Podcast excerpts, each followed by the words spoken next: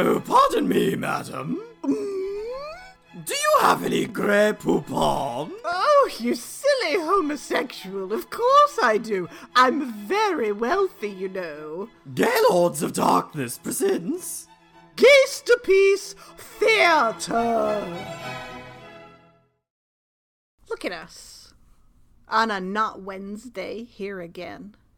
Look at all of our, decadence. All of our riches. As we just luxuriate on the wrong day of the week. Wrong day of the week. The wrong podcast. We're just podcasting all willy-nilly like. Such is the state of the world. Yeah, not a care for anyone else. No. That's right. Give me an extra episode or give me death. Yeah, I'm standing in front of the Baskin Robbins. I'm standing in front of the Baskin Robbins saying, if your loved ones have to die, so this podcast can happen, so be it. So be it. It's called economics, bitch! We have to reopen the economy as soon as possible. And if that means you or your loved ones die, I will gladly sacrifice myself so that a shareholder will smile. It is my purpose as an American citizen. Do your part. Join the cause. Yeah, exactly. I want you to die for Jeff Bezos. Oh, my God. Anyway, so here we are. Another Gaysterpiece episode. Gaysterpiece, just to clarify, our previous Gaysterpiece theater episode was about Portrait of a Lady on Fire, which is truly a Gaysterpiece.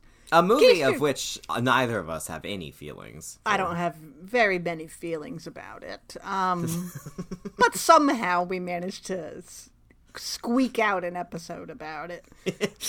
But Gaysterpiece is just a movie that isn't horror that we want to talk about. Not necessarily a gay film. Yeah, so. And it's whenever we want to do it, too. So don't get any big ideas in your heads. Whoa. You know, right. This is the new me. I calls it like I sees it. Oh, I like you, the cut of your jib. Yeah, I think I might have a future in front of a green screen in my house on Fox News. If Justice Jeanine Pirro can do it! Yeah, calling it like you see it, telling it like it is. I'm just telling it like it is. Yeah, half the time I use the wrong words and I don't know what I'm saying, but... Actually, that is true. I am just like Justice Jeanine. Judge? Is her name Judge Justice Jeanine Pirro? Judge Justice. Yeah. WWJJJPD.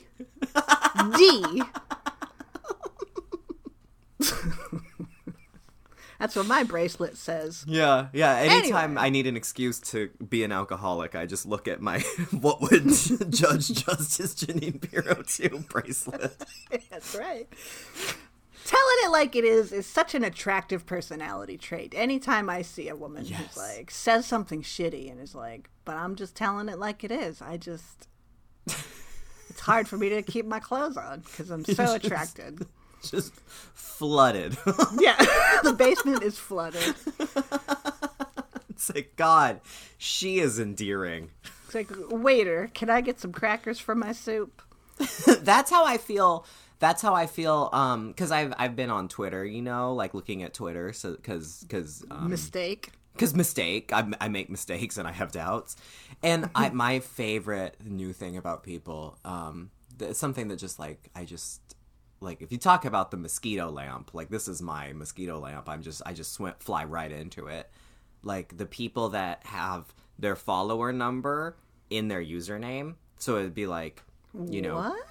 Craig 8K, like that's just like, to me, I'm like, I've never seen that before. Oh, maybe it's probably a gay Twitter thing, but I'm like, oh baby girl, like I used to say Anthony. Aries, Leo, Sag, but now I know I've been doing it wrong. I need to put in my follower number too. Mm-hmm. Oh my goodness. What happens when it goes down? Like, how depressing. It's like going to an awards ceremony, right? And you don't win. You're nominated. You don't win. And then when you go home and you're changing out of your fancy clothes and you take your speech out of your pocket, you know, and you have to just throw it in the garbage. Like, what a depressing moment, right? Of all that could have been. So imagine. Yeah. And so imagine being Kyle 8K and then Kyle gets canceled and is suddenly Kyle 3K. Oh, no. Yeah. And just... so having to change that. This is why you should just, that's why I'm Stacy Y2K. and have been since. And have been for. 1999. Yeah. No, I'm not on the Twitters. Stacy Y2K. But that is really, that really is your branding, right? And just in a nutshell right there. Yeah, it is. Out of date. Not as big of a deal as we all thought it was going to be. And computer. Computer. Yep. That's me in a nutshell. You're welcome. You're welcome. But anyway, here we are, Gayster Peace Theater. Not Gay Lords of Darkness, for those of you that are confused. Yeah. Popping up in your feed because we feel like it. We feel like it. And this movie, I felt, was on perhaps the wavelength that we had been talking about on Gay Lords with a few episodes, your Picnic at Hanging Rock, your Don't Look Now, your sort of dream state film. And I said, Anthony, we should watch Three Women because Anthony's never seen it before this. And everyone has been telling me to see this movie. Stacy, Roger, Stacy, Destiny, Roger, Stacy, everyone. Everyone has been telling me to see this movie. People I actually, whose taste I very highly regard, and I have wanted to see this movie forever. Man, oh man, have I seen this movie now. I watched it last night to prepare for the show. I don't know how many times I've seen this movie now. I love it so very much. Still... what's it about in the end when you say, like, okay, so what's it all mean? What's it all about? My opinions on that change, but also I don't really care to have any opinions, which is not a great way to start off a podcast to talk about a film. But I mean, in terms of like... that's it. I do, but like, you know, I do love talking about metaphors and, you know, what does this shot mean? What does that shot mean? But this movie, kind of like Persona, like Bergman's Persona, sort of goes so hard into that territory and doesn't answer any questions and didn't answer any questions for the people who made it or anything like that, that this movie in particular, I just say, like, I don't really care what it means. That's where I had to... well, that's not true. And yes to Persona. I mean, this is like the Santa Fe style, like Southwest Desert Persona. Yeah, yeah. But like... so I feel about this movie the way I feel about Mother, which many of y'all know was our most recent Gay Lords episode, in that I love Jennifer Lawrence in it until I didn't know what it was about, and then because of that I hate it. I'm just kidding. I love this movie. I completely love this movie. Why do you keep fooling me recently? With these movies that I love, that mean a lot to me, that I will defend to the death, and then you keep fooling me with your contrary opinion. What a am I being punked? It's back. Punked is back on Quibi. I guess. It's back on Quibi. Gay Lords. It's 10 minutes. It's a 10-minute episode. I don't want to hear about that. I don't. You can use code... Anthony AK to get your free trial of Quibi. I don't care. Quibi, I like not now. Quibi, we have enough on our plates. I have 8,000 streaming services. I don't need one more, especially if it's only a 10-minute episode. Fuck you. Yeah, fuck you. Yeah, so I do have ideas about what this movie means and, you know, interpretations and all that, but ultimately It's not a puzzle I truly care to solve. No, I just let this movie happen. I luxuriate in it. I especially luxuriate in Shelley fucking Duvall in this movie. Holy shit. Who is a fucking miracle in this movie, and it just makes me that much more angry about The Shining, because it's like, you don't need to torture her. to get an incredible performance out of Shelley fucking Duvall. Yeah, look at how Altman treated her, and what they did, like 7 or 8 films together. Mm-hmm. And oh my god, she's fucking brilliant. Yeah, turns out a good actor can just be a good actor without horrific misogynist abuse. Yes. So this movie, we could talk about what we think it means. I think, and you know. There's certainly valid interpretations, but I like it. There's a freedom I find in not having to overanalyze it while also analyzing it. Like, yeah, I don't know. Usually I like to solve the problem, I think, at least in a way that satisfies myself. Fuck you. With the red string and 30 with days of posts about one movie. yeah. Like, usually I take great pleasure in solving those mysteries, like the geriatric detective that I am. This movie, and probably Persona. This is, like you said, this is the Palm Springs Persona. Yes. Love that it was filmed there. Enjoy just letting this movie happen. It's I 100% agree. And we'll get there, but when we got to the, because this was a first time watch for Jason too, so we were both. We put on our geriatric spa clothing, swimsuits, and we got into the hot spring, and we sat there, and we were just like, you know, we just let it wash over us, and we were really feeling it. And then that ending happened, and I was like, for a split second, I was like, wait, what is this changing everything I feel? And I just sat through the credits. I just let that hot spring water wash into all the pores.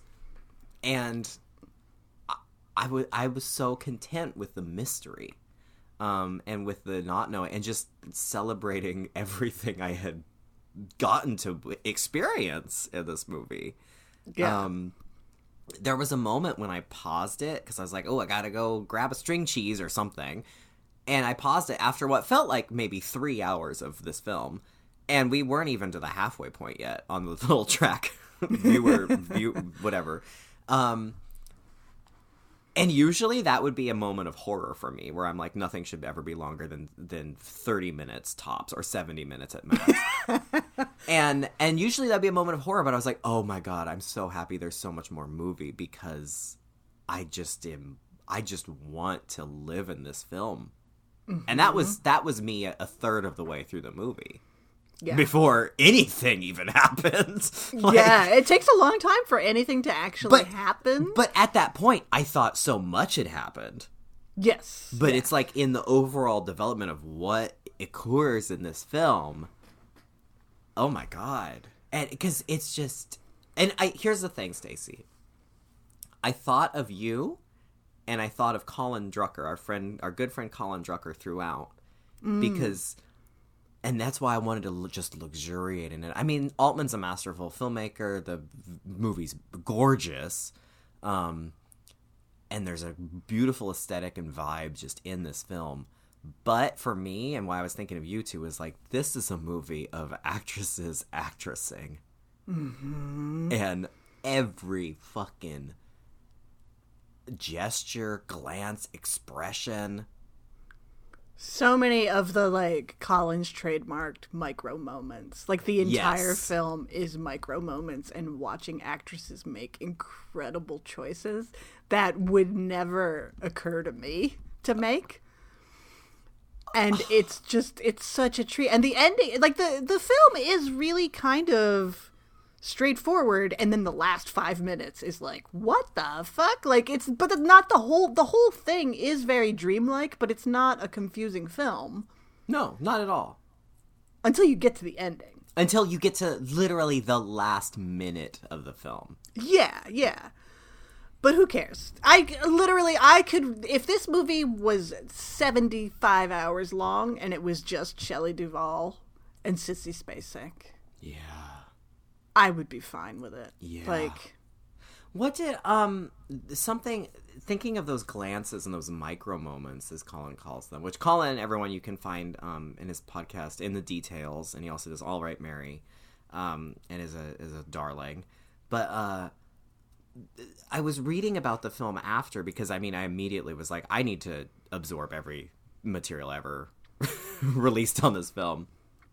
And Roger Ebert, who I usually shit talk because, you know, he only doxed Betsy Palmer, said something that he's in talking about this film, which he believed was Robert Altman's masterpiece. He called Shelley Duvall's expressions in this movie, like her glances and her facial, everything she does with just a look in this film. He called it a study in unease. And I feel like that is just so... For me, that's what I loved most about this movie, was watching Shelley Duvall's face. Oh my God. I think that is also something that is innate to Shelley Duvall. Yes. And I think that quality is something that people pounce on in The Shining when they say that they hate her character or hate her or she's a terrible actress, or like, she was nominated for a Razzie for The Shining, I think. Fuck yeah. Like, that sense of unease, or like in certain contexts, I think it's interpreted as a weakness. Mm-hmm. And I think I hear meowing. Yeah, and I hear Princess scream in the background. Yeah. And I think sometimes audiences react negatively to that. Yeah. And I just disagree. Like, well, that's misogyny, right? Yeah. Yeah. Like, why does a woman make a dumb face? Yeah. Why she make a face that doesn't say fuck me? She has so many of those expressions in this film, and I think this movie, especially the first like 2/3, I think this movie is laugh out loud funny. It's hilarious. It's fucking hilarious. I know that people tend to say, I think that Nashville is Robert Altman's, like, I think that's probably widely regarded as his best film. This is the one for me. This movie. I have not seen a lot of Altman. I really need to see more. What I love about Altman films, the ones at least that I have seen, I haven't seen Nashville, but the ones that I have seen, is that each one, whether they're great or just okay, because he's had some stinkers too, like his adaptation of my favorite playwrights, Christopher Durang's Beyond Therapy, which is a fantastic play, was a fucking atrocity of a movie, and I don't know how he made it that bad. But like, even that one, every film that he makes is a very vividly put together, like each film of his is its own universe. Mm-hmm. And if that's the case, like this is its, like Three Women is its own fucking microcosm. Like, it's just, it's a movie that is so alive. Yes. And it's so full of details and subtle details, and the fact that almost all of those details and whatever come from the choices of the actors. Because he wrote this based on a dream that he had. His wife was very ill in the hospital, and he was worried about her and having anxiety dreams. And he dreamt that he would make a movie with Shelley Duvall and Sissy Spacek in the desert, and it would involve identity theft. And that was basically his idea, and he wanted to make a film without even a script. He just wanted to make the film, but he ended up writing like a 50-page treatment, and they went from there, and it did end up having a script, but a lot of the characterization, a lot of the dialogue, and et cetera, was the actresses improvising. Yeah, I read that, especially for Shelley Duvall in particular. Yeah, she made, like, she dressed her character. All of her diary entries, and anytime she's talking about how to make food, because so much of this movie is just her telling you how to make food dishes involving tuna, like. Oh God, yeah, all the women's magazine stuff. All the, you know, I read an article in McCall's about this. It's just, I mean, I can't, it's one of my absolute favorite performances of all time. I don't have the words. And the fact that she invented that. That's all Shelley Duvall. She invented that. He trusted in her to be a co-author in this. Mm-hmm. And that she understood the material and understood Which is really saying a lot, because it could be argued Altman didn't even understand the material. He just understood what he wanted the final product to feel like. Yes. And that she saw that vision and that she knew how to make that alive. Mm-hmm. Is... And what comes out of that, the scenes of her, it's like simultaneously hilarious and it makes you love her, and it's also heartbreaking because there's so many scenes of just her talking, just rambling, and nobody around her listens. To the point that at some moments we were like, is she a ghost? Like, because nobody acknowledges her, but she's always talking to people like they're listening to her. Yes, she will walk, 2 paces behind 2 of her coworkers, and she'll be talking to them as if they're all having a conversation. But the 2 people are having their own conversation and not paying any attention to her. Mm-hmm. To her character, named Millie Lamoureux, and she is the very model of extreme self-confidence, coupled with abject unawareness, like total unawareness. However, there's another layer to both of those, and the kind of bittersweet or sad tinges that she manages to put into it with a glance or a look or a facial expression that make you question whether either of those are true. Like, is she self-confident at all, and is she aware of how these people are treating her? That it's remarkable. It's a fucking incredible performance. That's what I mean. It's just, you love her that much more, and you hurt for her that much more, because it's like, does she know? And right. and to what? And also, if I've known people like that, where it's like they can be so unaware. Yes. They're knowingly unaware. Where they choose not to see the reality, because if you see the reality, it becomes crushing. Right. And seeing just I mean, I guess we should just get into what this movie's about, or what happens in it, to really talk about, especially her character and what happens to her. Take it away. Oh my God. It's 3 Women. It opens in Desert Springs Rehabilitation and Geriatric Center, which is where I knew I would love this movie from the get-go, because that opening, like, Adult Swim. My people. I'm with my community. Of geriatrics getting into the hot spring pool, the little spa. They're all in their little lilac long underwear swimsuits that look really uncomfortable to combine with water. And we see Shelley Duvall as Millie, who is a nurse at this geriatric center, where they basically treat older people with chronic pain, by putting them in hot springs and putting them in wrapped treatments and all this.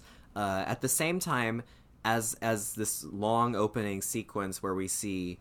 We were treated to some very beautiful Gorgon-like art that we will also return to. Gorgon or Harpy, kind of very modern, contemporary, mixed with a sort of Greek mythology or Egyptian vibe, I don't know. Art that we see... in this pool, which then transitions to the old people in their, like, Adult Swim moment, which then pans back. We see more of Shelley Duvall. We see Sissy Spacek, who we later find out is named Pinky. And Sissy Spacek is watching Shelley Duvall intently from behind the glass in this sort of reception or waiting area. It turns out Pinky is new in town, this is set in Desert Springs, so Desert Hot Springs, just outside of Palm Springs, in Palm Desert. And Pinky has just come into town, and she's just gotten her first city job after moving over from Texas, and she is going to be trained by Millie.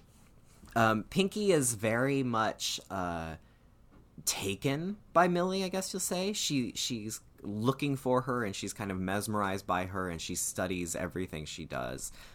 She's really drawn to Millie, who at the onset of the film, Millie seems like she's kind of the queen bee. She's always talking to everybody. She knows exactly what she's doing. She's the most vocal, and obviously as a viewer, she's Shelley Duvall, so you're instantly compelled by her, just like Sissy Spacek is as Pinky. over time, Pinky is trained. She becomes like just a regular nurse at this geriatric center. Millie vanishes for a few days, and Pinky's really concerned. I, as a viewer, start to wonder, is there gay shit about to happen here? Is she obsessed with her? Is she in love with her? She starts wondering where Pinky's or where Millie's at. She finds Millie. Millie comes back, and she starts spending even more time kind of studying her. Later, she notices that Millie doesn't eat lunch with everybody else, and she wants to eat lunch with Millie. She says, oh, no, I'm supposed to have lunch with Millie, although she's never been invited, because Pinky, you begin to learn, just figures out how to put herself into situations with people. She finds out that Millie eats lunch at the hospital across the way, so even though it costs twice as much as the cafeteria where they all eat.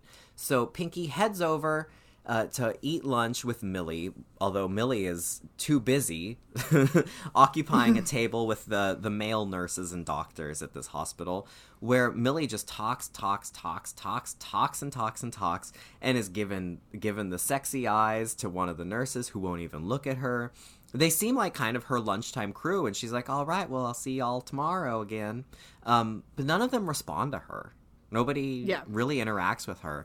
And Pinky is just taken by watching this social butterfly who is completely ignored by the people around her.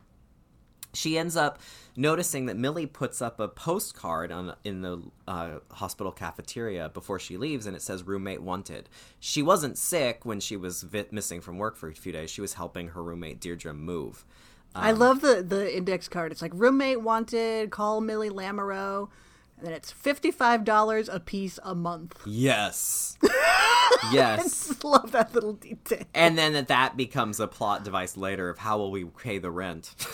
Yeah. You're $55 a month. Whoo, different times. But that was also, what, like $10 million back then? Yeah. In those days. So she's... Pinky sees that postcard. She immediately just takes it off the bulletin board because she's like, oh no, have I got a roommate for you? Next thing we know, they are in Millie's adorable little yellow car. Everything about Millie is yellow. She wears amazing yellow flowing... What even are they? Dresses? Like... Yeah. Her dress... One of my favorite details in this film is that the first time you see like a wide shot of the car or Millie getting into the car, she shuts her dress in the car door. I lost my mind and I rewound it. Yeah, and that was an accident, you know, like she just happened to do that. And Robert Altman loved it so much that they kept it in. And not only did they keep it in, it's in every shot of her in the car. Every single time she is in the car, she has shut her dress in the door. And she doesn't know. She doesn't know. And that's her character. She's she is so tightly put together. Yes. She is a fucking vision. And I mean, Millie gets all the women's magazines. She knows everything about interior decorating and about fashion and about makeup. And she meticulously brushes her hair with a toothbrush every night. Yeah. And she doesn't know that her dress is hanging out of her car door every time she's in her car. That is this is the woman I was born to love. Yeah. So next thing we know, they're in this car. They're driving out to this. I was telling Jason, I was like, it's like Enchanted Forest, but in the desert, and it's just this weird. Enchanted Forest is this weird little like hippie park we have in Oregon, off the freeway, and you can go hang out and do bumper boats, or you can watch the laser light show in as you eat the awful food court pizza, which is delicious. And they go to this weird like saloon town bar, which is just out in the middle of the desert. There's an old timey saloon. There's also like Pinky very much has this sort of very fresh off the bow, new arrival in a small town career gal kind of vibe, but she's still very much sort of an adolescent. She sees a... She's very childlike. Yes. And it doesn't help that Sissy Spacek is so fucking young. And this was a year after Carrie, because this was 77. Yeah. One of the first things she does when she runs up to the saloon is she's like, "Oh boy, teepee!" And she runs into a teepee and sits in it. Then she's tantalized by mini golf, which Millie has to sadly inform her has been closed for a year. They go inside. They check out some artwork. They notice this. Pinky sees all of these beautiful paintings that are the same style as the paintings that we've seen in the intro. And these paintings are these, like, they're, I don't know about you, I loved this art so much. Oh, yeah, yeah. They are these weird, illustrative, sort of mural-esque, like, harpy, gorgony kind of lizard women creatures that are all sort of in these aggressive, confrontational tableaus or poses with each other. Most of them are sort of female-coded, but there's always one or two that have just, like, a big pendulous dick hanging off of them. Mm-hmm. They're very mysterious, sort of confrontational paintings that feel... They're the kind of art that you look at that feels like New Age psychological art, but also somehow good. They're very compelling, and Pinky's really drawn to them. And Millie tells her, "Oh, this is the art made by Willie." Willie is this pregnant. Willie is this. She's a pregnant feminist sort of art witch who dresses so cool. She's dressed for the Dust Bowl, but if she was like also Georgia O'Keeffe or something, and she's wearing this big hat. The sun hat, and she kind of has this like cowboy swagger to her. She doesn't talk to anyone ever. She comes into the bar and she pours them beer. Pinky says, "Oh, I love your paintings." Willie just stares at her and leaves. And then Pinky, being the child that she is, because earlier we've seen her sitting in the cafeteria blowing bubbles into her Pepsi and watching if anybody notices, she just takes a bunch of salt, pours it in her beer, lets it foam up, blows off the top of the foam, and then just gulps down the entire beer. I should also... And belches like five times. Belches like five times as Millie is just transfixed and horrified. I should also say I have been screaming over Shelley Duvall in this movie. Sissy Spacek is, as we all know, also a fucking revelation. Oh, yeah. She's incredible in this film. They're both incredible. So is Janice Rule, who I didn't know before this film as Willie. I didn't either. Yeah. She's fucking fantastic, and she really has a lot to work to do to infuse this role with power, because the film is called Three Women, and ultimately it is about all three of them, but for most of the film it's two women, and Willie is just sort of this mute presence that's always kind of haunting in the background in the few times that we do get to see her. She doesn't have any dialogue. Willie owns the Dodge City saloon, mini golf, gun range, motorcycle course place. Yes. She co-owns that with her husband, Edgar, who used to be a stuntman in, like, old cowboy pictures, and now he's just sort of riding that small amount of glory. Mm-hmm. They own Dodge City, and they also own the Purple Sage apartment buildings, which is where Millie lives. Where Pinky is now going to live. They hang out a little bit more. Millie remarks on how Willie will take her paintings and she'll paint them, and then she puts them out on the shooting range, because there's a shooting range out there too in their bumper boat emporium, and she just shoots her paintings and then she'll put them up on the wall because she is so fucking cool. I'm not pro gun. This movie has many moments that have me saying, well, maybe I'm just really pro Millie, Willie, and Pinky with guns. Because they make it so fucking cool. They go back to the, what was it, the Purple Sage Apartments? Purple Sage Apartments. The Purple Sage Apartments where Millie warns Pinky, well, I hope you like yellow and purple. Because the whole place is done up. The Purple Sage Apartments is all done up in purple outside with this incredible, like, mid-century mod retro atomic railway on the stairway. Pinky notices that the pool has another beautiful Medusa Gorgon harpy creature painting inside the pool because of the fact that Edgar and Willie also own this property, so she's painted there. They go into their into Pinky's brand new apartment with her new roommate Millie, and Pinky is blown away by everything. And this apartment is incredible. I personally love a bold 70s yellow. And this is bright yellow. This is not, I'm sure Millie could tell us exactly what shade of mustard it is. Oh! She differentiates between all the mustards.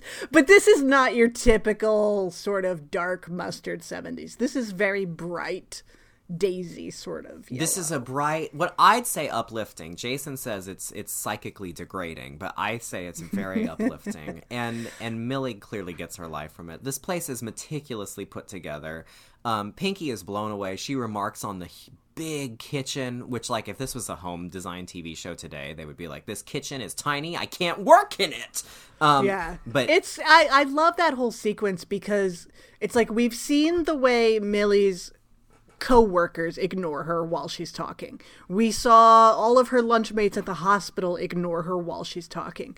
We watch her walk through the courtyard of the Purple Sage Apartments, and it's the same thing. Like, she tries to be friendly to everybody, and they all just ignore her. And then they get into the apartment, and the fact that Pinky is so blown away by it and just keeps going on and on about, like, she's stunned by how beautiful this apartment is. Mm-hmm. And that sequence, those moments of getting to watch Millie's face light up. Millie gets recognition. She gets recognition that she's craved for so long. She finally gets it, and it's such a fucking endearing sequence. All the work that Millie puts in. I mean, she is a meticulous homemaker. She is she cooks every single day. Early in the movie, she talks about how she's put together a book of all the recipes she makes that are all organized by time. And then she has to clarify, well, it's not really a book. It's more of a file that's organized by time. But which is really clever if you think about it. Really clever. Like, you only have 15 minutes, then you just look at the section that's 15 minutes. I'm telling you, this woman is everything. And no one loves her. And that's really what Millie is about. Like, people, like, she spends all this time putting herself together and making these beautiful meals and making a beautiful home and putting on an incredible outfit, and then she gets in the car and all people see is the dress hanging out of the door. That's all people see. Their first drive from the geriatric center to the apartments where they're kind of getting to know each other. They're both from Texas, both Pinky and Millie. They are both originally from Texas, now they're in California, and they talk a little bit about themselves, and Millie reveals that her mother was sick. That's all she says is, my mother was sick and gave me away. Mm-hmm. She doesn't know her parents. Later on, she reveals that she was an accidental birth. Like, her parents were together, but she was an accidental birth, and then they got rid of her. And just those tiny little tidbits inform everything else we see. Yeah. This is an unwanted woman. In all aspects of her life, throughout her, that's her entire life story.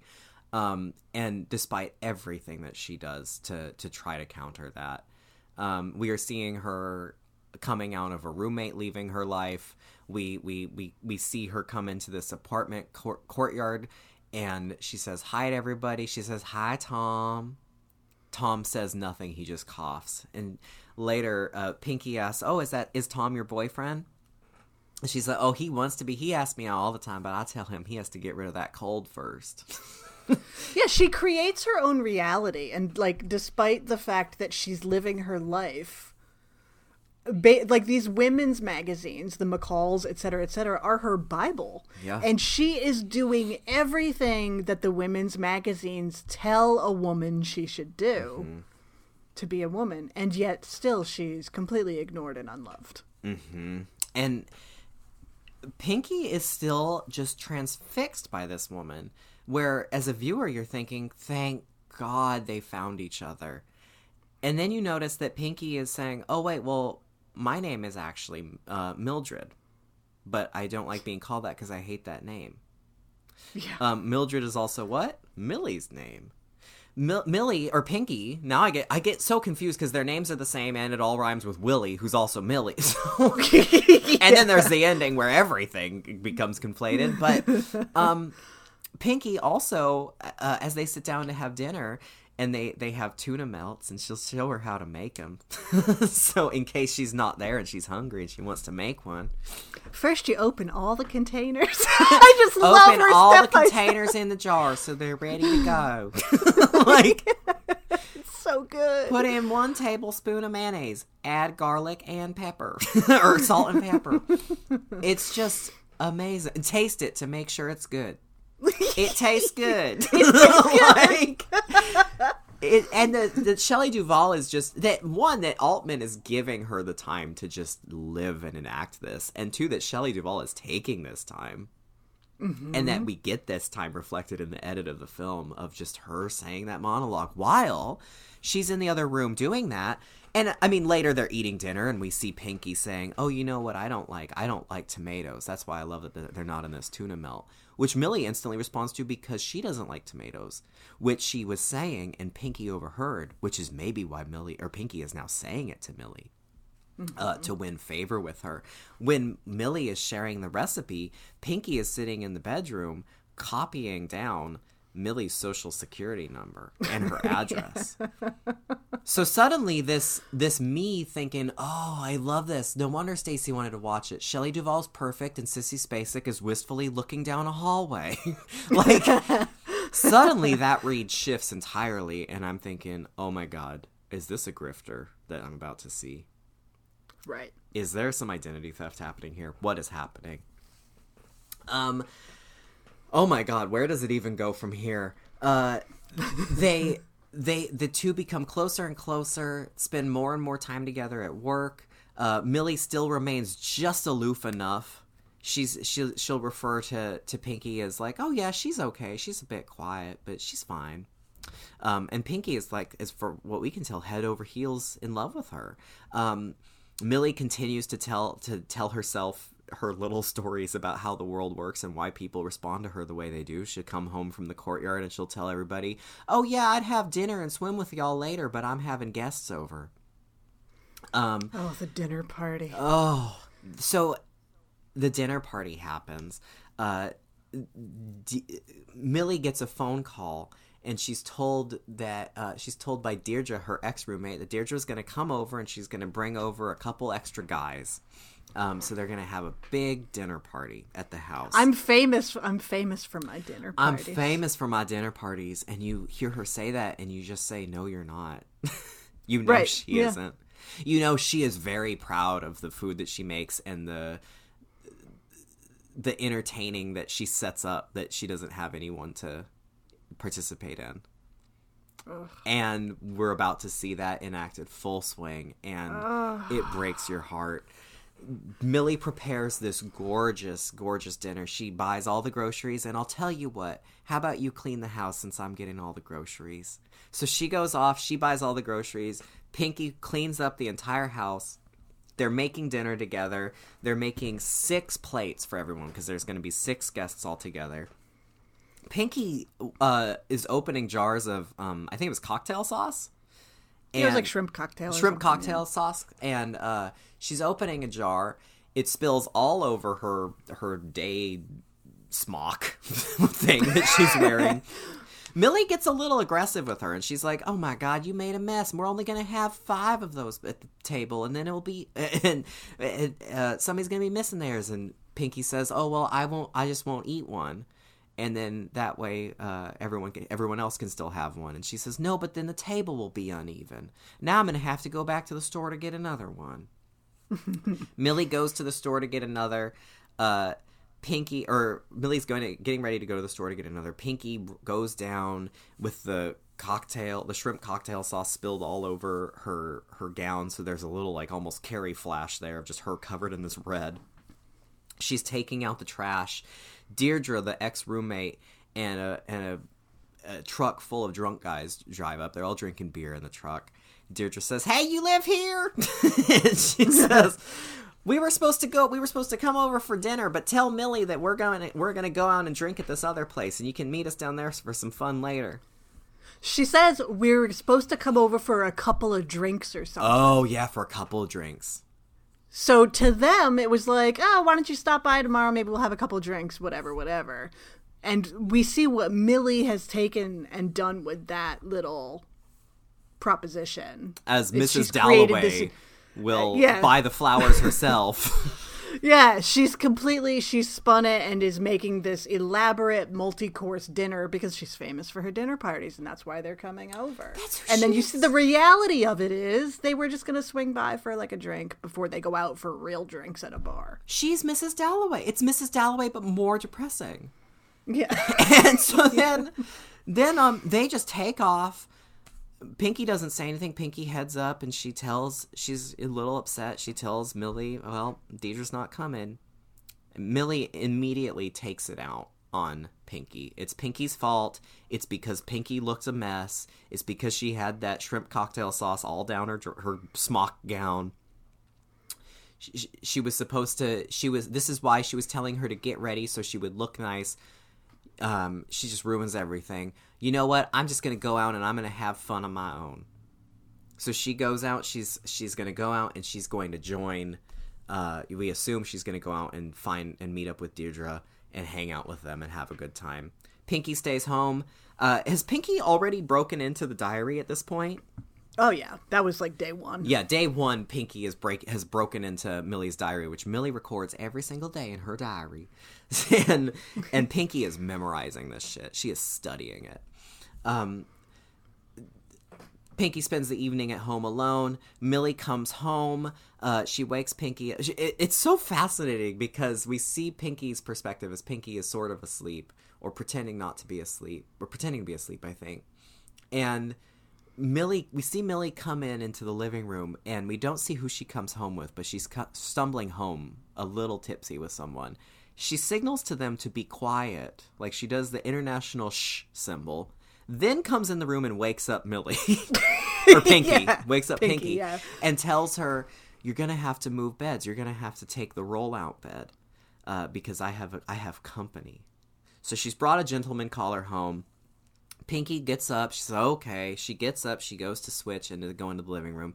And she sees that Millie has brought home Edgar, a.k.a. their landlord, a.k.a. Willie's drunk ex-stuntman cowboy husband.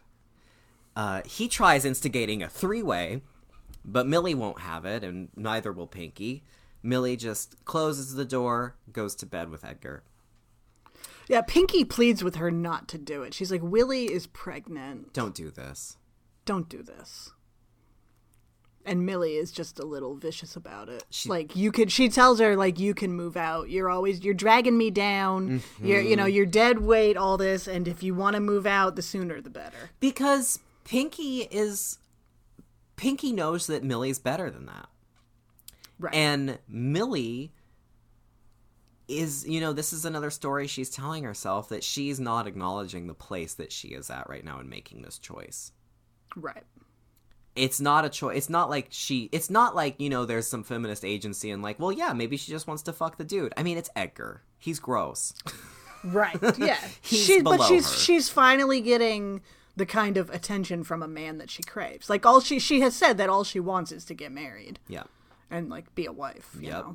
And this is the best way she knows how to get what she needs in that moment. Right. And so she makes that choice. Pinky is distraught over how Millie has spoken to her and just the sequence of the day's events. Pinky goes out. She walks up on the balcony, their upper second floor balcony railing, and she just dives into the pool. She throws herself into the pool. Willie comes screaming in the night, in her nightgown, all pregnant, gets into the water and is screaming for someone to help. Tom, a.k.a. Oh, hey, Tom, the neighbor from every single day that just coughs whenever he hears Millie instead of responding to her. So Millie has convinced herself he has a cold. Tom dives in and saves Pinky. A bunch of the men all gather around her and save her. They get the cops to come. Millie stumbles out later and is actually distraught to see what's happened. She seems a little shell-shocked. She begins to realize that maybe she's accountable in what has just happened to Pinky and the choice that Pinky has made. Willie looks over and Willie notices Millie, not just Millie emerging from her apartment, her small one-bedroom apartment, but she notices Edgar emerging from the apartment too. Edgar sees Willie. Edgar looks at her sort of not apologetically, not confrontationally, but just looks at her and walks away. We get later, they're in the hospital and Millie is at her bedside. She is distraught. Pinky is in a coma. And this is at this point, I was saying, oh my God, Millie is a monster. Like, Millie has pushed this woman to suicide. And then we see Millie, you know, she's doing the thing that she's supposed to do. She's hanging out at the hospital. A doctor approaches her and the doctor's like, oh, you've got a little bit of tobacco on your mouth. And he touches her lip. And in this moment, I'm thinking, and the doctor's kind of hunky, and I'm thinking, oh, Millie is going to just hook up with that doctor instead. And the doctor... Yeah, he offers to buy her breakfast. The doctor offers to buy her breakfast. Let's go get coffee. Millie says no. Millie has to be with Pinky. And that thought that I had 1 second before of she is a monster, I'm like, oh my God, she is a three-dimensional human being capable of trauma and pain and confronting what she has done. Yeah. And wanting forgiveness. So Millie... Characters, like, aren't usually afforded that, even that small journey of, like, learning a lesson without it being the whole point of the film. Like, oh, he was a jerk and then he got a head injury and now he's nice. You know what I mean? Like, now he paints with his foot.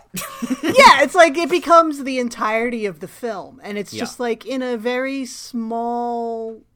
way we see Millie's journey like that, and it's such a wonderful moment when it's like, here's this doctor offering her everything she's been craving, everything we've seen her want through this entirety of the film, and she turns it down. And it says so much, because this doctor, he's super tall, he's a babe, he's a doctor, so you know he makes money. Mm-hmm. He makes the moves on her, not vice versa. She's got tears streaming down her face. Mm-hmm. And she turns him down. This is the first person that is signaling anything that she has been looking for her whole life. Mm-hmm. He is not Edgar by any means, which is what she has settled for in the search for satisfaction, in the search for what she needs. But she turns this guy down because Pinky matters more. And, I mean, if this is not the emotional core of the movie, this scene, and of her character, I don't know what is. Yeah. And then I wish I could say that things worked out for Millie from this point. But sadly, that is not the case, because we're not even halfway through. Millie goes on a search for Pinky's parents. She knows that they're in Texas. She spends hours and hours and hours and days and days and days on the phone with operators trying to figure out how to find these people, how to get them there, because they're her parents. They need to be there. If she hears her parents' voices, maybe she'll wake up. She has a heartbreaking call with a phone operator who says, well, you'll have to just send a telegram. It'll be faster. And Millie, as she hangs up the phone, just says, I don't know how to send a telegram. After many efforts, somehow she finds Pinky's parents. She picks them up herself at the Greyhound station, and these two weird old people are straight out of a Steinbeck novel. Came imported straight from Grapes of Wrath. They do not fit visually with Millie in any way, or with the Palm Springs aesthetic of the film. She brings them into Pinky's hotel room, in her hospital room, and a nurse confronts her and says, "Oh no, you can't bring them in there. This is the ICU. What are you doing here?" And Millie stands up for herself, stands up for the parents, and stands up for Pinky and says, "Maybe this will make her wake up." The nurse says, "Okay, 5 minutes." Millie says, "Who does she think she is?" Brings in the parents. Yeah. After a brief visit of just hearing their voices, they later hear that Pinky is beginning to respond, and she's woken up. They come in to visit. Pinky sees Millie. Pinky is awake, and then she looks over and she says, "Who are they?" Her parents say, "Hi, Pinky." And Pinky does not recognize them. She starts to panic, and she says, "These aren't my parents. I've never seen them before." She panics. She screams that they get out. They pull them out of the room. Later, a nurse says, "Okay, well, we're not going to let them back in because they agitate her, but she seems to remember you. She has a form of amnesia. You're going to have to take really close care of her." Millie takes Pinky home. She begins to sacrifice for her. She cooks for her. She takes care of her. She trades bedrooms. Pinky tells her, "Well, you know, the doctor said I should have a bedroom of my own. But I said, yeah, right. That's not possible." Millie says, "Well, what if you did have your own bedroom? I could always sleep on the roll-out bed." So she lets Pinky have the bedroom.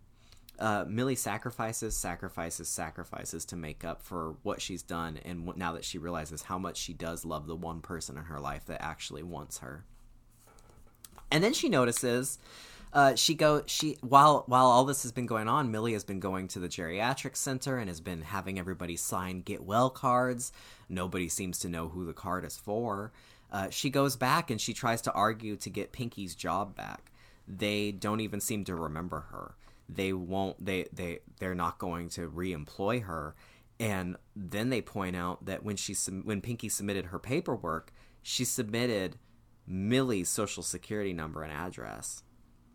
Millie is trying to reason past this and say, "Oh, she made a mistake. She wouldn't do that." Millie finally she decides to quit too in a rage, and she quits her job. She says, "We don't. Neither of us need this job or you." She leaves. She comes home. She kind of checks in with Millie because she starts to wonder, like, "Okay, so you don't recognize your parents. What part of Texas did you say you were from?" And then she points out, "You know, they said that you took my social security number. Why did you do that?" And Pinky, who now wants to be addressed as Mildred, which she told us was her name earlier, her birth name, begins to freak out at her. Like, "Why are you giving me the third degree? What is this?" She doesn't want to be interrogated. Pinky's undergone a complete transformation. She emerged from this with a completely different personality. She's confrontational. She's sexy. She's starting to wear makeup now. She's wearing crop tops. Like, gone are the homemade smocks. She's completely taken over. She's leaving stuff around the house and not caring. She's painting her nails on Millie's bed. Ugh.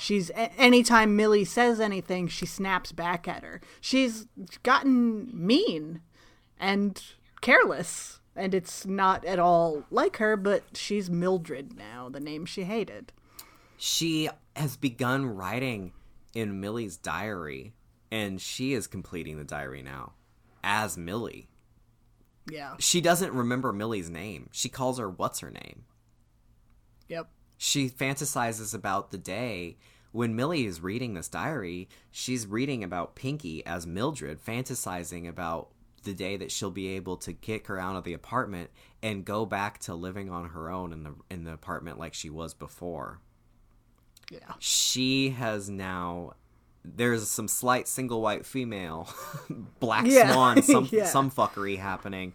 She isn't just experiencing amnesia. She is becoming Millie.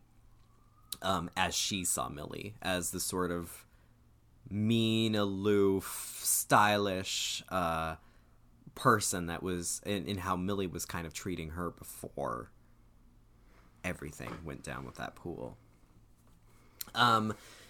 One day, Millie notices as she's leaving, I think before she's quit her job, as she's leaving, she notices that her car is missing from work as she goes to get into her car to leave. And she calls the police. She walks up to someone and says, "My car's gone." Nobody says anything to her. She walks to another nurse and says, "My car's gone." And the nurse just says, "Well, call the police," and keeps walking, just walks past her. Yeah. Millie calls the police. They go on a search. They head down to Edgar's saloon. The car is there. They walk inside. The police officers see, I think it's Deirdre's friends, or they were hanging. It's Deirdre's there, yeah. The cops are the friends. The cops are the friends that were all hanging out together. They see Deirdre, and they're like, "Oh no, she didn't steal the car. The car's right here." And then said, "Well, there's Pinky right out back." They go out. Pinky is on the shooting range with Edgar, and Pinky is wearing this hot pink, amazing crop top moment fantasy, shooting the gun like a motherfucker, and she won't listen to anything Millie said. She didn't steal her car. She borrowed it. Mildred is horrified, or Millie is horrified. From there, things just spiral more and more out of control. These two... are really at ends until Pinky has this dream. She has an extended, very 70s dream sequence where we see the feminist Gorgon art. We see the pool. We see flashes of Shelley Duvall crying. We see Pinky laying dead on the floor with a knife sticking out of her chest and her nightie. We see a sense of fracture and rupture and murder and trauma and pain, and Pinky wakes up and she comes out crying and she says, "I had a bad dream." And suddenly there's a moment of agreement between these women. Millie invites her to come sleep in her bed with her. Or does Pinky ask to sleep in her bed with her? Pinky asks her. Pinky asks to sleep in her bed with her, and Millie being the person who is ever apologetic and understanding in this newfound phase of her life, doesn't even question that she just had a fight with an identity thief who was writing her off altogether just a scene before. She lets her into her bed. She holds her. She weirdly clasps her hand over her head, and they go to sleep until Edgar stumbles in drunkenly. Edgar is coming in, and he just wanted to stop by for a beer and a visit, and you know how he feels about these two gals.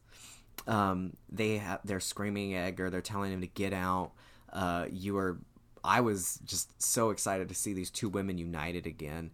And they're like, "Go back to Willie. Where's Willie?" It turns out Willie is at home, pregnant, giving birth. She is in labor, and she is all alone. Millie immediately, she grabs a blanket, grabs a robe, and they are out the door. They drive. They pick up. They get to her house. Millie runs into the house where Willie is just feveredly breathing and experiencing contractions, and Millie turns to Pinky and screams and says, go to the hospital, go get a doctor, just take the car, get a doctor. Pinky steps back, and Pinky just watches in horror, just in shock. She's unable to move. She's paralyzed. She just steps back by the car and just cries as she watches Millie try to help Willie give birth. And you hear Millie saying, "There's so much blood, and I don't know what to do. What do I do? I don't know if the head can fit. You need to push. The head can't come out. You need to push." She finally delivers the baby. The baby is cold. Willie wants to hold the baby, and she hands the baby to Willie. Millie steps out of the room and walks out completely traumatized and shaking and crying and covered in blood. And she's reaching out with her shaking, bloody hands to Pinky, almost for a hug, almost in confrontation. And she says, "You didn't even go to get the doctor." And she slaps her across the face with a bloody hand. Is that when they cut to? Mm-hmm. Yeah. Then cut to, we see the saloon. we see a yellow truck, a yellow, that same color yellow that Millie loves so much. A yellow Pepsi truck pulls up and unloads a Pepsi delivery. They come inside and they need someone to sign for the delivery. Millie is sitting there drinking a Pepsi out of one of the big beer pinky. Pint. Pinky, not Millie, not Mildred, is sitting there drinking a Pepsi out of the one of the big old beer mugs. And she says, well, I'll go get my mom. She calls for her mom. Millie comes in. Millie is now done up in a sort of Dust Bowl-y Willie style, dressed very similarly to Willie and not much like Millie as we knew her. Millie signs it off and says, come on, I'm gonna cook dinner, you gotta wash the vegetables. She says, okay, mom. They go into the house. Later we see them, all three women, sitting out on the porch. Willie is Millie's mom and has just woken up from a dream. And the three women, I guess, is that how it ends? The three women just sit on that porch. Mm-hmm. And the shot... They go inside and Pinky's like, I have to wash all the vegetables. And Millie says, yeah, you have to wash all of them. And Willie is like, you shouldn't be so hard on her. Yeah, you shouldn't be so hard on her. She's the sort of doting grandma that speaks up on behalf of the kid to mom, you know. The camera pans out. We see the whole of the saloon, their house. And then it cuts back to one of the paintings and the water in the pool as the credits play. One thing of note is when the guy's dropping off the Coke delivery guy at the end there, he remarks to Millie that it's a shame about Edgar. Mm-hmm. And it's so surprising since he was so good with guns. Mm-hmm. And Millie just says, yeah, it was a shock.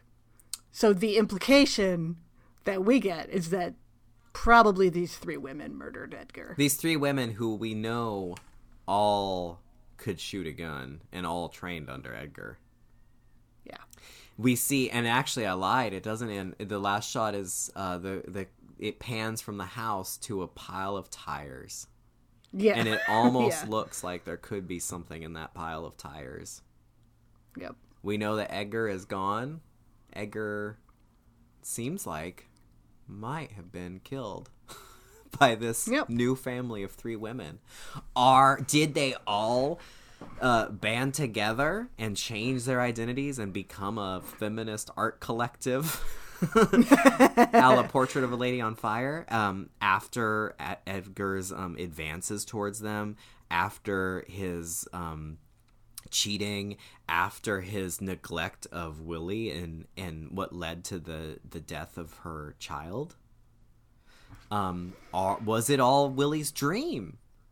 And did Willie recast the women in her life, the archetypal maiden mother crone? Did she recast them all as these just disconnected characters that she would see in her farm saloon Dust Bowl bumper boat bonanza? Like, what was the bloody slap the real end of the movie, and they all went their separate ways, and and this is all just a fantasy, or is this what actually is happening? We don't know. It defies explanation. It doesn't offer any answers, and it's not the goal of the film to answer that. It's whatever you get out of that ending, whatever interpretation you have, that is yours to have. And it seems like it's the same for Altman. Right. So I was shocked because I watched the Criterion Blu-ray of this. I was stunned that, I mean, granted, the picture is gorgeous. The presentation is beautiful. I was stunned that when I clicked supplements, there was nothing. There's nothing. And I said, excuse me, these are like $50 Blu-rays.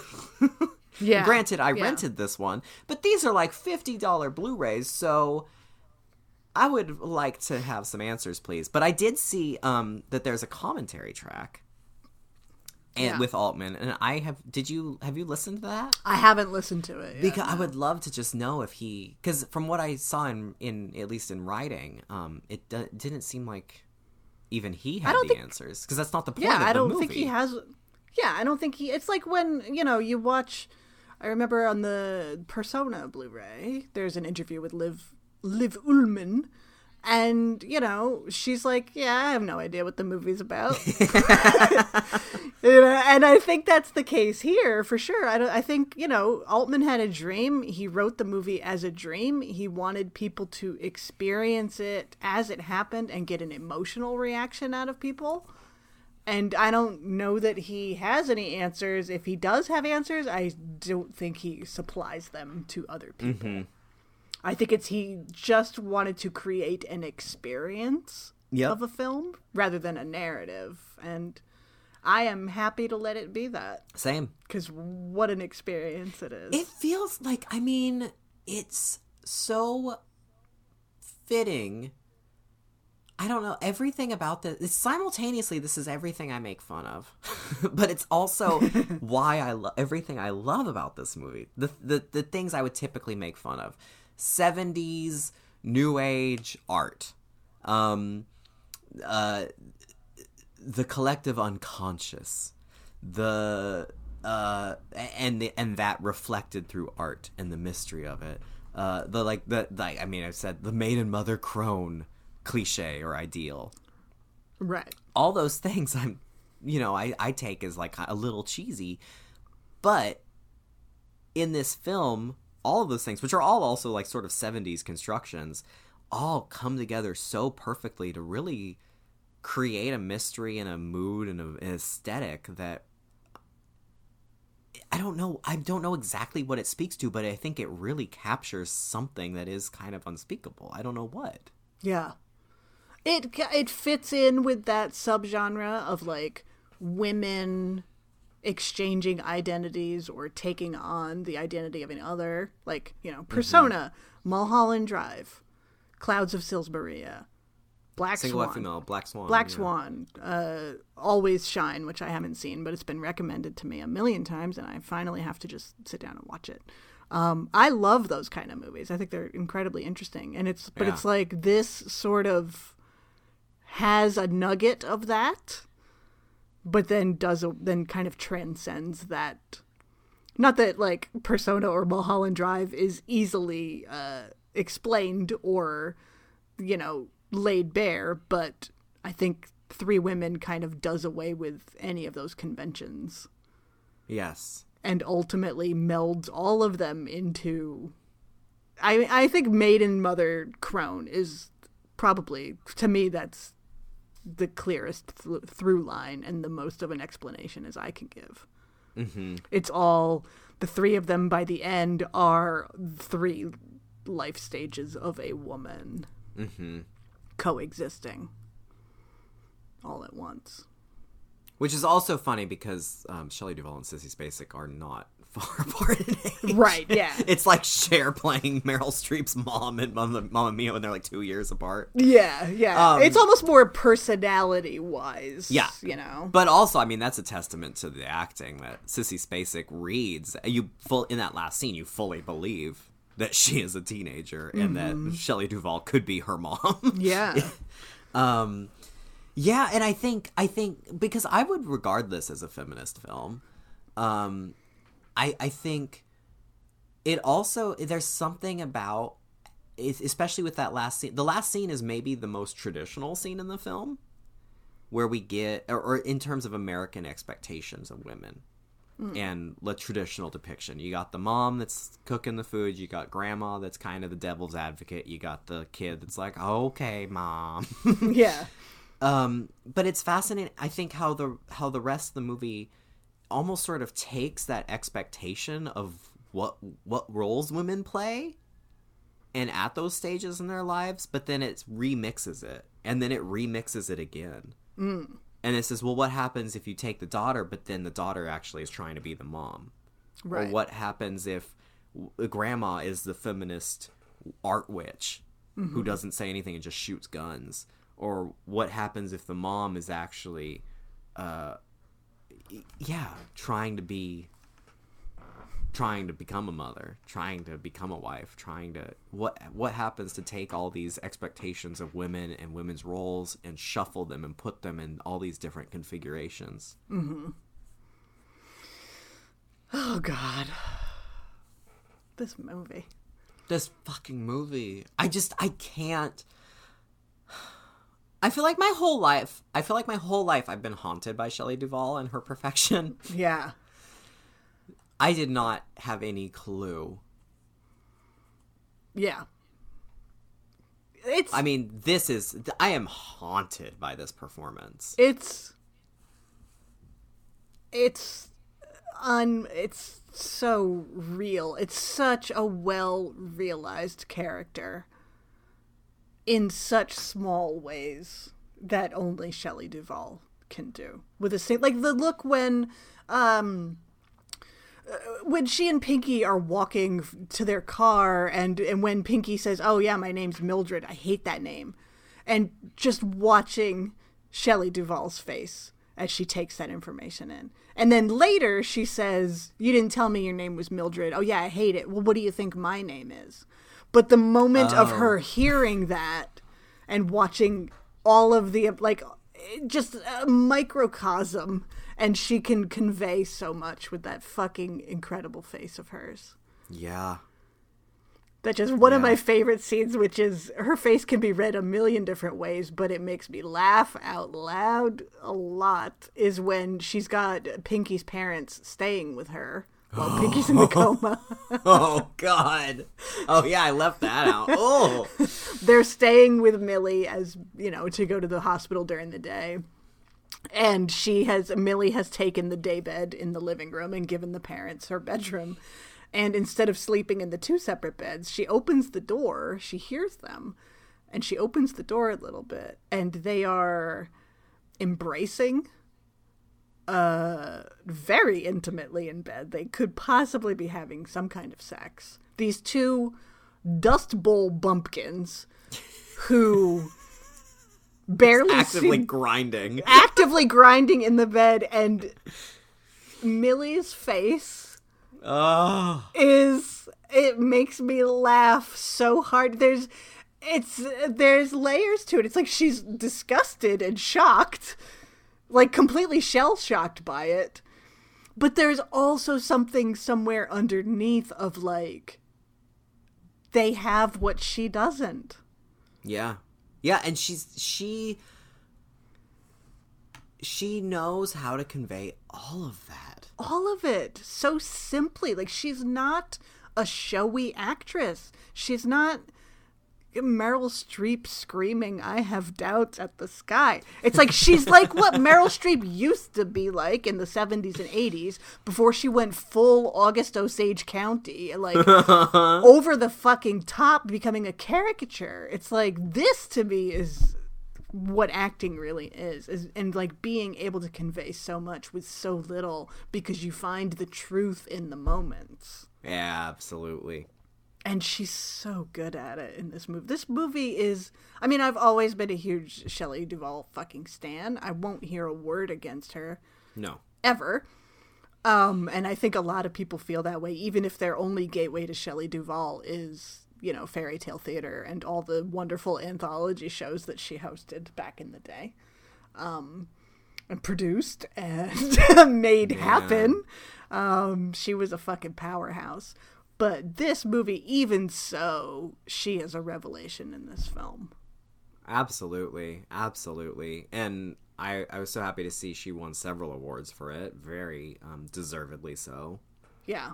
Back when those had significance. Yeah. And I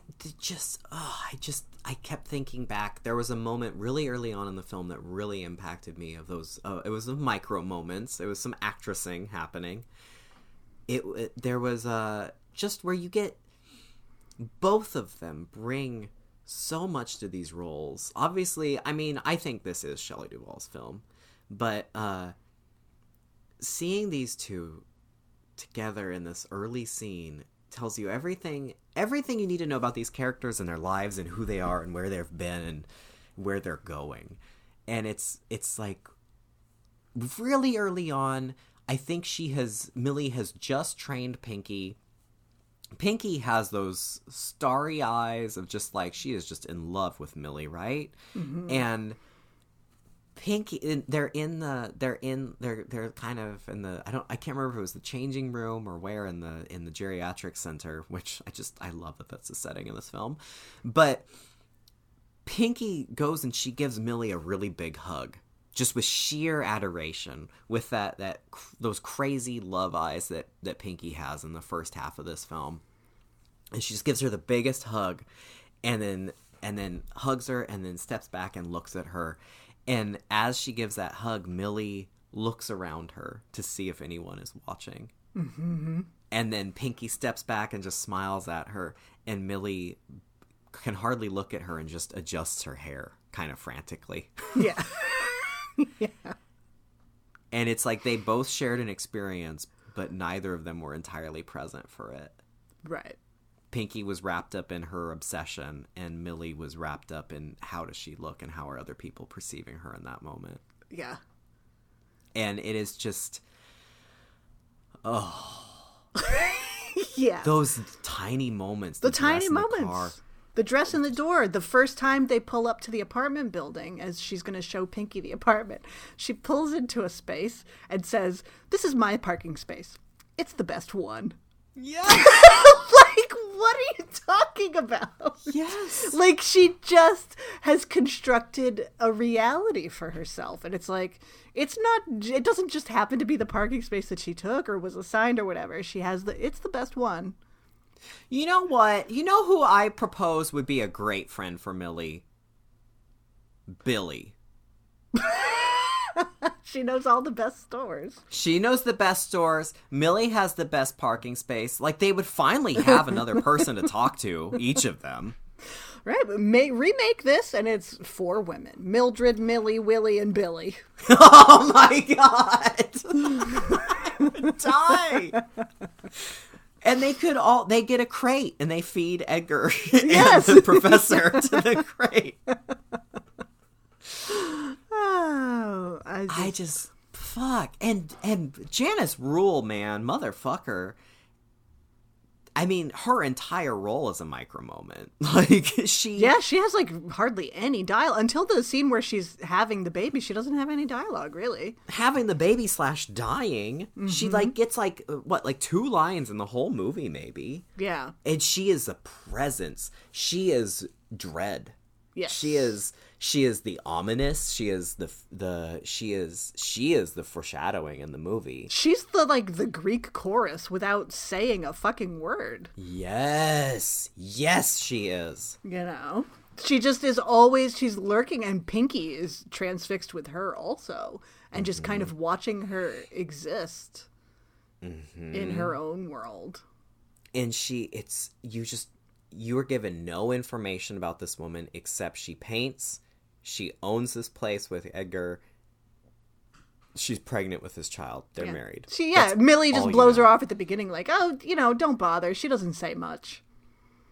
Like, Millie has, like, she's always just another, she's the miniature golf course that isn't used. Like, she's just another feature of Dodge City. Yeah, she's just a fixture there. Yeah, that you don't have to pay attention to. And the process, like, because we know nothing about her, she becomes this entirely just singular entity. Just she is a woman just of herself. Mm-hmm.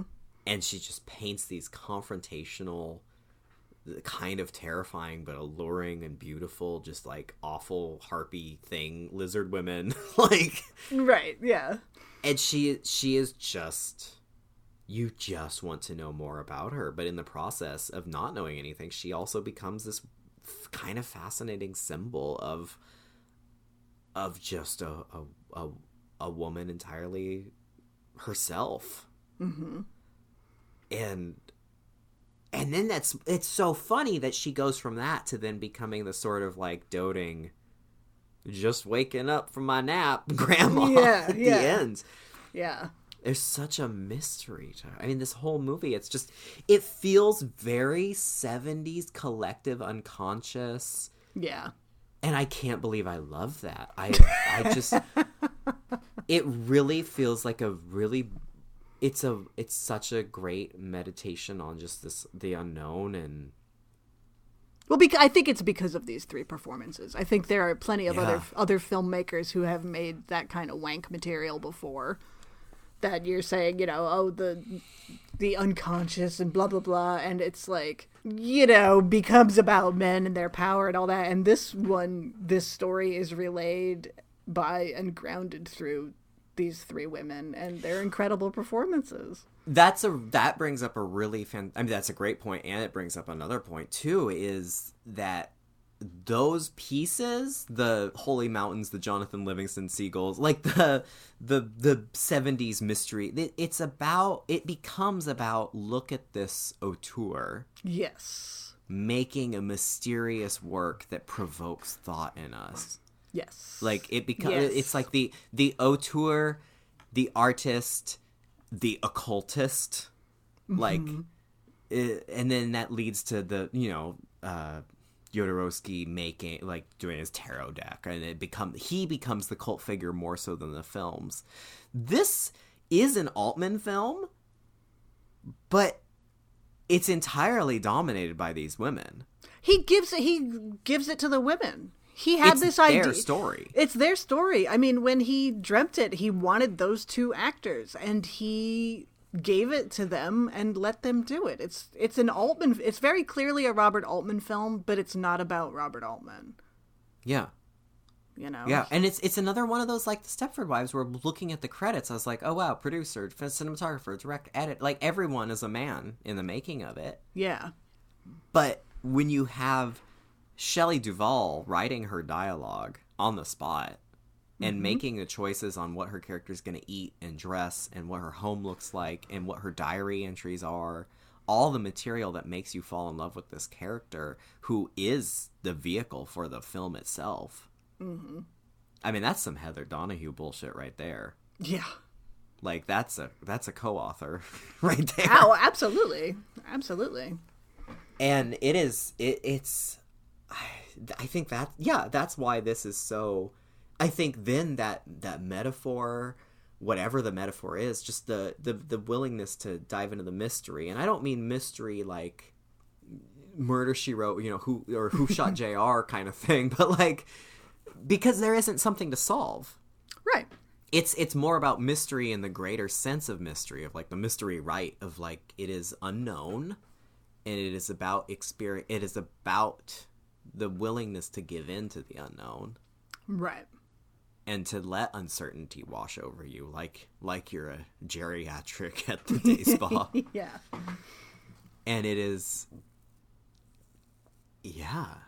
It's really unusual for me to be able to just, I mean, unless it's like a horror movie or something like that. Like, I do like to solve the puzzles. My biggest question is why? Why does this happen? Like, let me figure this out. Let me piece it together and see what it all means, and et cetera, et cetera. And so to just have this experience is really refreshing for me every time I watch it, to just be like, I'm not any closer to an answer with each viewing, and I really don't care.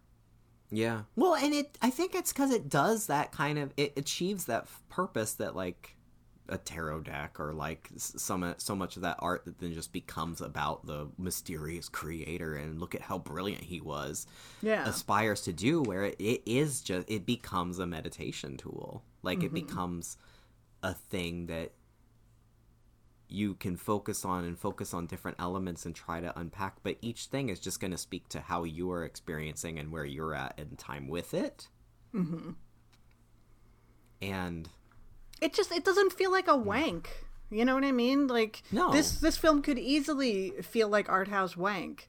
And I think there are some people who think that it is, but to me, it doesn't feel like that at all. Yeah. Despite that crazy ending. Like, it feels like, put these fucking brilliant women in front of a camera and just let me watch them for 2.5 hours. Mm-hmm. And I don't care what it is. I don't care what they do. I know it's going to be brilliant. Yeah. God, I love this movie. The fucking tuna melt recipe. Her hula, talking about the hula dance when she's like, oh, the coworkers are walking in front of her, and Millie's talking about how she read about hula dancing and how it's such a great workout, and she's gonna do it. And like, they've separated at this point. They weren't paying attention to begin with, but now they're across the parking lot, and she's like, "There's a class. I think it's real sexy. I think I'm gonna take the class." Like, she just doesn't stop, and it's I love it. Oh, I love it. And the kind of unfolding revelations of watching this film, which is very appropriate for something that I would compare to a mystery, right? Mm-hmm. That, like, in the beginning, I really thought that she was Queen Bee. Yeah. Everyone's listening to her. Early on, she's talking about, I'm saving up for one of those new microwave ovens I've been reading about. You can cook a hot dog in just 3 minutes. You don't want to burn them, though. Sometimes I like them when they're a little burnt. Like, she just... Oh, God. It's and I was so writing good. That down because I was cracking up. And I'm like, I can't believe people... She must be really highly regarded because people are listening to her talk about this bullshit. And I love this. Then you... 3 or 4 or 5 scenes in, you realize nobody is listening to her. Mm-hmm. She's still talking to them. And then it becomes even more upsetting when she's... talking about how Pinky is doing and that she could have died and they were really concerned and blah blah blah, and she was excited to come back to work and see y'all. She's been talking about y'all, especially the twins. Like, as she's saying that, none of the women are listening, and then one of them just turns around and says, "Oh, we're gonna eat in here today, but you probably don't want to. Mm-hmm. See you after lunch." Like, she knows she's there. Yep. She can hear her. They just won't talk to her. They just ignore her. And just seeing the constant unfolding revelation that you think you know what's happening in this movie, it always is like, oh, wait, bitch. But not in like a Martyrs. Oh, you thought this movie was about this? Wait for this. Like, right, yeah. It's just this calmly unfolding thing that just... And the uncertainty, the dread, there's so much suspense in this movie. Mm-hmm. There's so much discomfort, and that's not just the glances. It's just those little hints. Is she a grifter? Right. Yeah. What's going to happen? The reveal isn't, like, made to shock you, like you said, like Martyrs. Like, it doesn't take a right-hand turn and then a left-hand turn, and it's this genre and then it's that genre. It's like getting to know somebody. You know, you have a crush on them and you think that they're this person. And then as you get to know them, they reveal more and more about their personality. And maybe you like them, maybe you don't. But it's like, we don't know anything about anybody right up front. Mm-hmm. And that happens with these characters also. That's so true. Yeah, and it's very much captures that sort of creeping sense of, oh, I guess they're a little bit more like this. Right. Or, oh, she clearly has some issues with this. Right. Or, like, and just watching that unfold,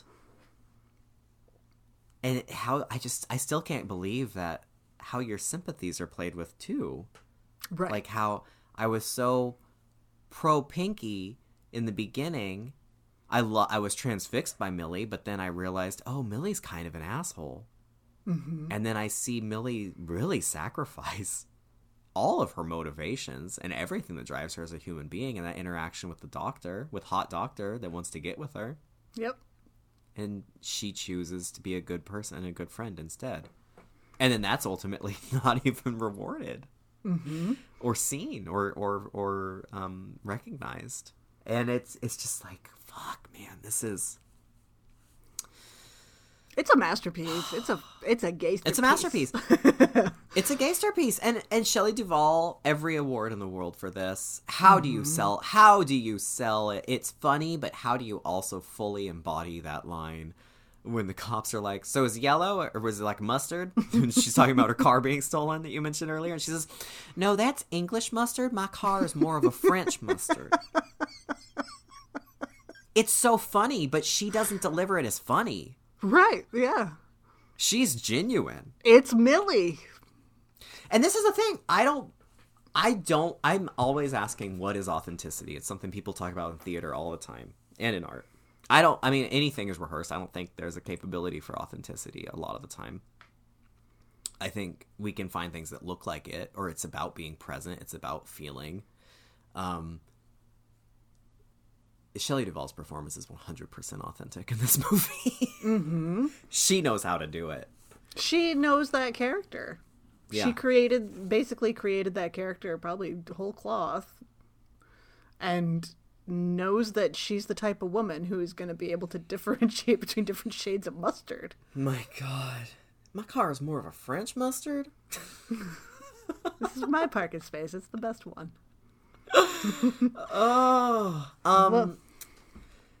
To one more thing that I also was just like, was this really made for us? Obviously this is Gaysterpiece Theater, and we don't have a Gaysterpiece bingo yet. We have Gaylord's bingo, but there was a bingo satisfied, which was The Menace of Lady Twins. Yeah. Yeah, right? This movie even has that. There are mysterious twins that you don't know if they're good or if they're bad. Right? But they're very stylish. They always dress the same, and they always share the same movements and glances. Oh, and they're so creepy. They're so fucking creepy, and I love... They're like, oh, no, we don't like the twins. You'll learn about them soon enough. Yeah. Like, just that statement, and then you're waiting for something, and it's you're waiting for a revelation from the twins. But no, it turns out maybe Millie, for some reason, Millie zeroes in on creating this fantasy that the twins really care about Pinky. Right. You never know anything more about the twins except what is said about them. Mm-hmm. It's just like, God, 3 women, 2 twins. How did Altman, and how did they know that this is everything we needed? Yeah. And how on earth did Shelley Duvall pull this off? Oh, God. If you haven't seen it, it appears and reappears on Netflix sometimes. Hopefully, I mean, it should be on or off of Criterion Channel at some point, right? As a Criterion release. You'd think. You'd hope. I mean, this movie really deserves to be seen. It is... I could not be happier to bring this into my life. I understand now why some of the people I held in highest regard of film taste have been screaming at me to see this movie for years. Oh, yeah. It's your kind of movie, so thank goodness you loved it. It is. Otherwise, exactly my kind of movie. I'd have to quit the show. Dude, you just cover me in hot oil and set me on fire. Bury you beneath a pile of tires. Just do me... Thank you. Do me a service if I ever get to that point. Yeah. This is... it's fucking brilliant. Love this film. Everything about it. All the way down to those goddamn creepy, weird-ass paintings. Yeah. I want those in my house.